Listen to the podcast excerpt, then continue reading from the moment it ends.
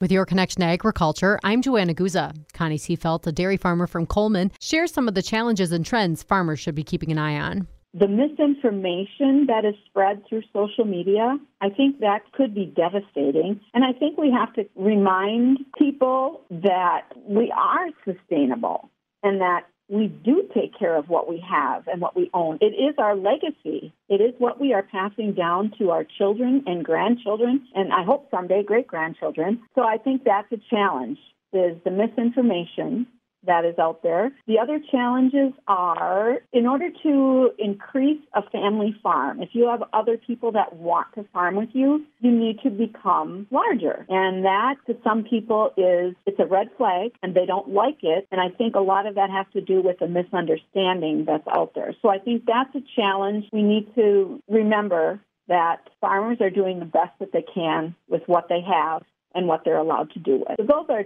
two of the challenges that I see are coming up.